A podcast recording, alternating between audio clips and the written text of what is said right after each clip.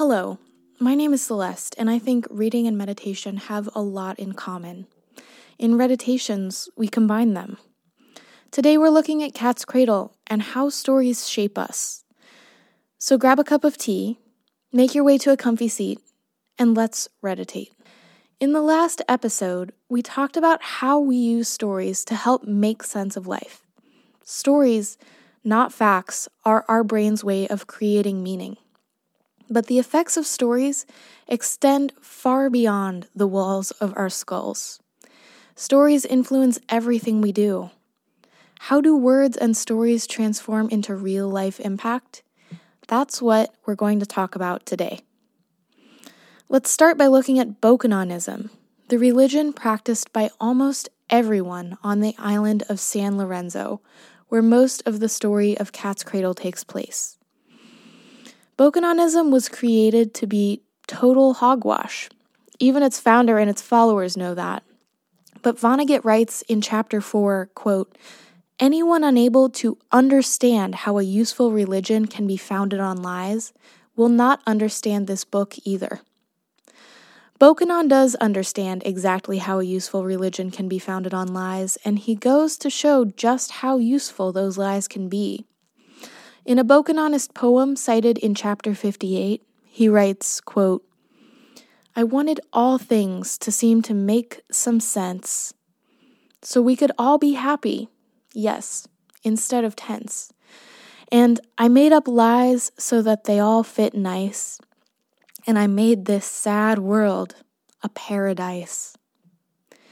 Bokononism was created as a tool to make a dire situation more palatable. Even though it was openly founded on falsities, it was quickly and universally adopted on the island. Why? Well, it certainly wasn't because people believed it was true. It became popular because people found it meaningful. What makes a story meaningful? I think a story that's meaningful is one that transforms into more than just words. It transforms into beliefs and values, and those things transform into behaviors. So, when I say that Bokononism was meaningful to the people of San Lorenzo, I don't mean it was just a story they enjoyed. I'm saying that it fundamentally changed the way they thought and behaved and by doing that, it shaped the course of history. That is how a useful religion can be founded on lies. This phenomenon, of course, isn't unique to Cat's Cradle. It's recorded over and over again in our own history books. The stories where humans have found meaning, including religion, nationalism, racism, and other powerful cultural forces, have shaped our behavior since the beginning of time. The stories we've chosen to believe have in turn helped write our own human history. And still today, every story that makes up our worldview ultimately impacts the world we view. Because we all live by stories, we are each instruments of change, whether we mean to be or not. Each little story contributes to a greater one. Back to Bokonon. In his scriptures, he prophesies several events that then take place in real life. But we know he's just a guy who's making up all of this on the fly. So, how does he get so much of it right?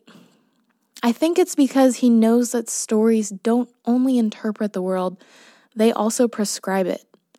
Literally, the word prescribe means to write before. And stories both respond to what came before them and create what comes after them. That's the process that turns Bokonon's words into reality. It's not sacred magic, but a simple case of cause and effect.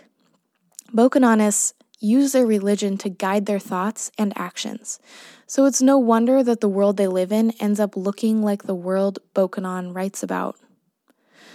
Knowing this, it's easy to further vilify Bokonon.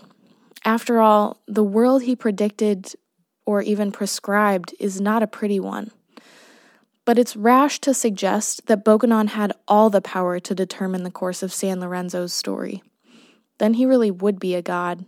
It seems to me that at least part of the story that Bokonon tells is not prescriptive, but simply descriptive, based on what he understands about how the world works. So, where's the line between prescription and description? Is Bokonon partially responsible for the world ending the way it did because he wrote about it beforehand? Or was he just the canary in the coal mine? This question calls to mind another one the age old question Does life imitate art, or does art imitate life? The way I read it, Cat's Cradle seems to answer yes to both. Take this passage from chapter 5 when Newt recalls a childhood event in a letter. He writes, quote, Father took the string from around the manuscript of a novel that a man in prison had sent him. My father never read the book, I'm pretty sure. As I say, all he wanted from that manuscript was the string. He must have surprised himself when he made a cat's cradle out of the string, and maybe it reminded him of his own childhood. He all of a sudden came out of his study and did something he'd never done before. He tried to play with me. He went down on his knees on the carpet next to me and he showed me his teeth, and he waved that tangle of string in my face. See, see, see, he asked. Cat's cradle. See the cat's cradle? See where the nice pussy cat sleeps? Meow. Meow. The string is part of at least five different stories within just this paragraph. In one context, the string is the physical, tangible object that binds a story together. It's an object of everyday life, literally giving shape to art. But in this same paragraph, Newt's father takes the string in his hands and contorts it into shapes he knows thanks to centuries old tales behind the game of cat's cradle. According to one source, quote, each culture seems to have its own names for similar string figures. The names of the figures can tell us much about these cultures what was important to them spiritually, what kind of animals they had, what pictures they saw in the stars at night, and other significant beliefs. Some string games even included stories. In the moment that Newt's father twists the string into a cat's cradle, his fingers are guided by thousands of years of his ancestors' stories. In that instant, his life is shaped by their art. And thousands of years before, these ancestors' stories were shaped by the lives they led. It's an infinite cycle. We determine stories, and they determine us. In chapter 5, Felix Hoenikker asks, quote, Why should I bother with made up games when there are so many real ones going on? The answer, I think, is that they are the same game. In Newt's words, there's no damn cat and no damn cradle. But we can't deny that the story of the cat's cradle is powerful and present, something we can almost hold in our own two hands, even though it's a product of our imagination. The same is true of Bokononism. It's only words, and at the same time, it creates real impact. I would argue that the same is true for the book Cat's Cradle itself. Nothing in this book is true, Vonnegut admits himself, and still, it is the reason I am sitting here talking to you right now. Let's meditate.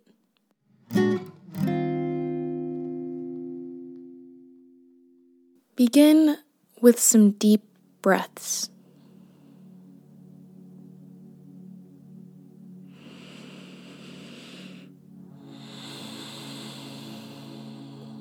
Find the deepest breath you've taken all day.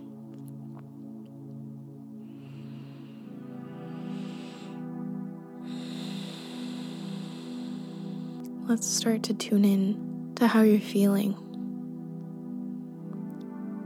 On your next breath, sense your head, your scalp, your face, and see if you can find a word to describe how they feel. If you can, you can say it aloud or in your mind. And if there isn't a word for that right now, that's okay.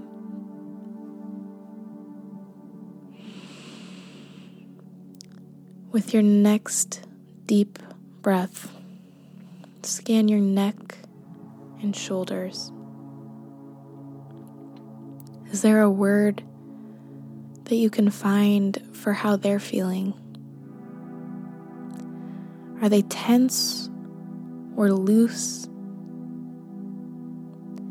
If there's a word, say it aloud or in your mind. Now scan your arms and your hands. Are they clenched or relaxed?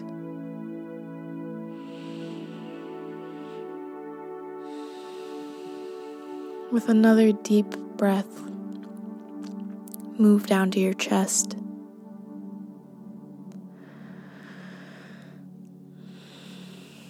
Use that breath to look and see if there's a word that comes to you to describe how you feel in your chest.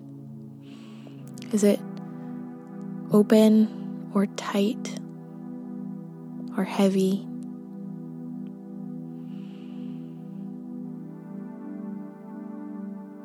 Keep breathing and move down to your belly and do the same thing. Look for that word if it's there.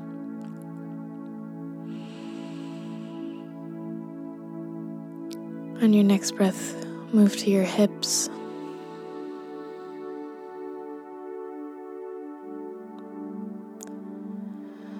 And finally, scan your legs all the way down to the tips of your toes.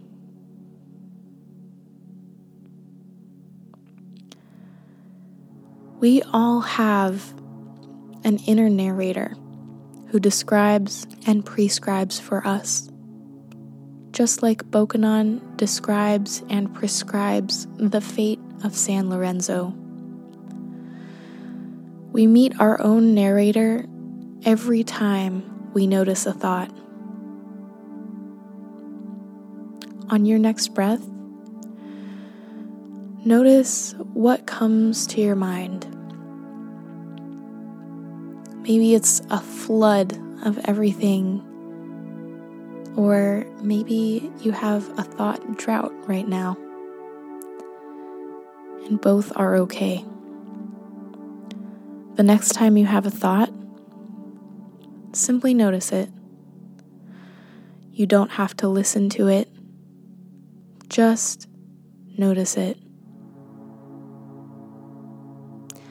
Let's do this together in a few moments of quiet.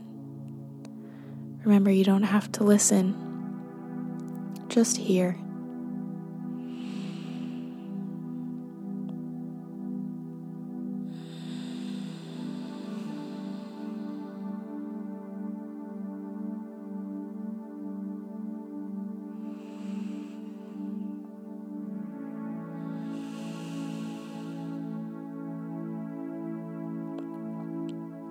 Now ask yourself what kind of narrator do I hear today?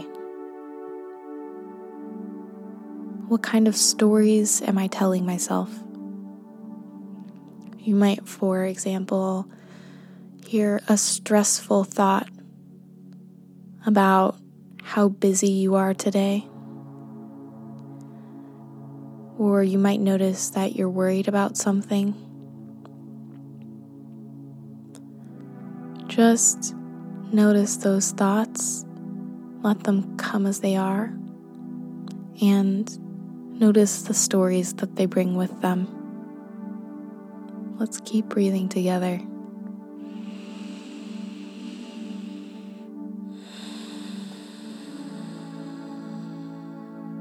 Stay with your breath. And let's imagine something Together, we are at Frank's house on the island of San Lorenzo with our characters John, Julian, Newt, and Angela. You're there to look at Newt's painting, the newest in his collection. Then Julian and Angela go to Newt's painting. Julian makes a pinhole of a curled index finger and squints at the painting through it. What do you think of it? You ask him. It's black. What is it, hell? He says. It means whatever it means, says Newt. You look at the painting too. It's black. That's true. But you don't see what Julian sees. What do you see? What other stories does this painting tell you with its blackness? Do you imagine it as space or velvet, as quiet or water or nothing at all? What else do you see swirling within it? How does the painting shape your thoughts? And how do your thoughts shape the painting? Take a minute just to look at it.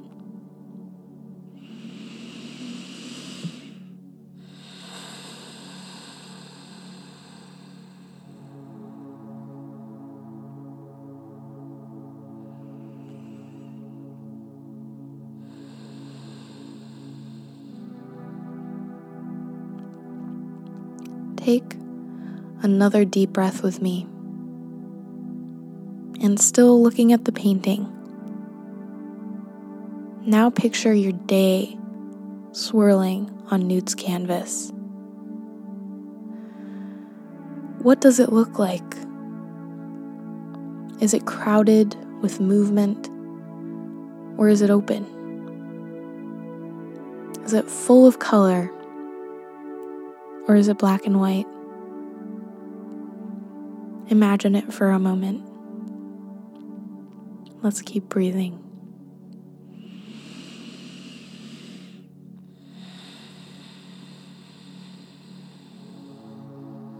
Without forming judgments or following the stories too closely,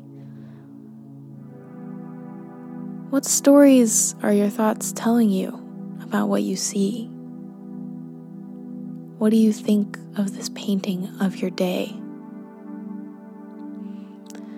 In the words of our beloved Mona, the Queen of San Lorenzo, remember that it is not possible to make a mistake here. Just ask yourself what stories are my thoughts telling me now? Approach it with curiosity and keep breathing.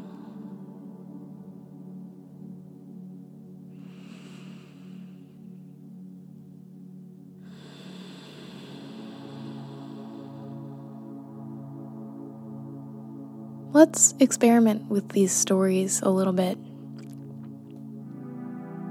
These stories of your day. What happens when you imagine this painting of your day through a different filter, a different pair of glasses, maybe? See maybe if there are any colors emerging in the black and white, or look for stillness amidst movement and busyness, or movement within stillness and quiet.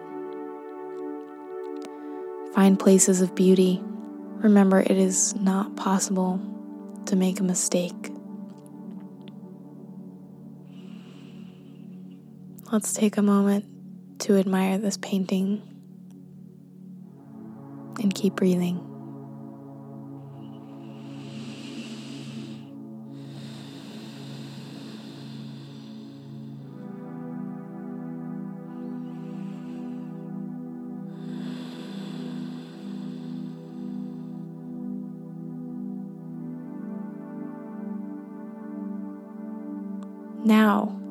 With this new experimental pair of glasses, what do the stories of your thoughts sound like? What do you think of this picture of your today? Did you notice things that were already there, or did new things appear?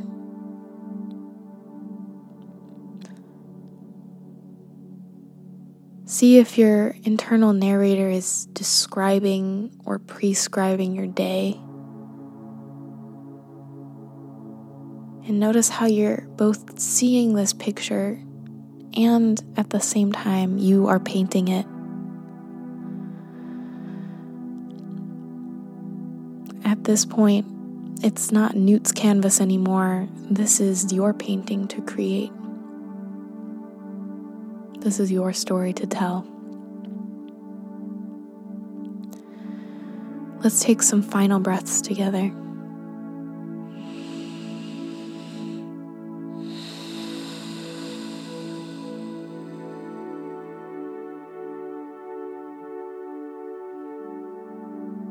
As we transition out of our meditation today, remember how the lens you look through changes what you see. It can unearth color amidst black and white, or stillness within movement. You are both painter and admirer. You are both character and author. You are made by stories and you make them.